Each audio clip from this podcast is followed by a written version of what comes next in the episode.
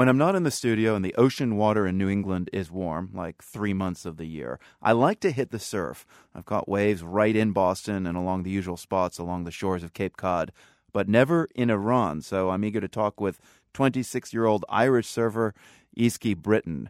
Now, you surfed Iran, uh, Easkey. Now, a documentary is coming out about that trip you took. First of all, how were the waves? The waves we found were surprisingly fun. We went during our summer period when it tends to be pretty flat in Europe, and that's when uh, there's a small swell window in Iran with the Indian monsoon season, and it generated some pretty fun waves. Right. So this is a swell coming off the Indian Ocean. It, it, sounds like fun, but it's actually a serious story that's got fun as a part of it, and it kind of raises more yeah. questions than just how high the waves are. What was it like uh, surfing in Iran, being a woman, uh, and there you are carrying around a surfboard on the beach? I it's pretty unusual. It's definitely not your typical surf destination. I guess I wanted to show how surfing can not only translate across cultures, um, but also across those so-called gender boundaries. And you know, part of that being a woman surfing in Iran, you have to surf with your entire body covers, including your head. So it's a bit tricky, especially in 30 to 40 um, degree desert heat. Yeah. How many people surf in Iran? I mean, men and women.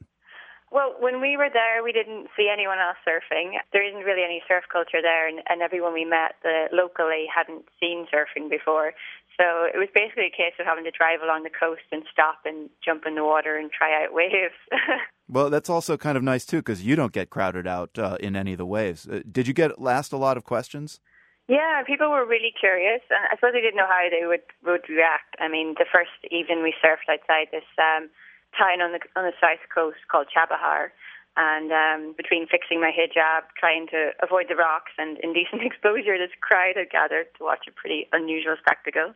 Well, tell me about your your wetsuit because it's referred to as a hijab wetsuit. What what does that even look like? Well, I don't. I basically just customize it myself. I mean, I I googled hijabs for surf, and it turned out there's this company making them for Muslim women in sport. So it's lycra and fits over my head like a hood, I suppose. And then I wear just like a long sleeve rash vest, baggy board shorts, um, leggings. so it's it's quite a lot of to deal with when you're out in the surf.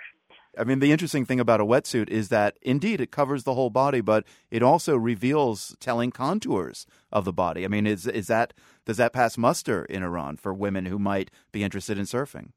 Yeah, yeah. I suppose that's that's the tricky part, especially when you're in a watery environment. Um, but yeah, I think it, it is possible to do it as a you know a Muslim woman in surfing somewhere like Iran. Do you think uh, hidden behind the hijabs uh, in Iran are some women surfers with some skills, maybe? I think so. I mean, quite inspiring people. I mean, how they're able to cope and get on with things in such challenging circumstances.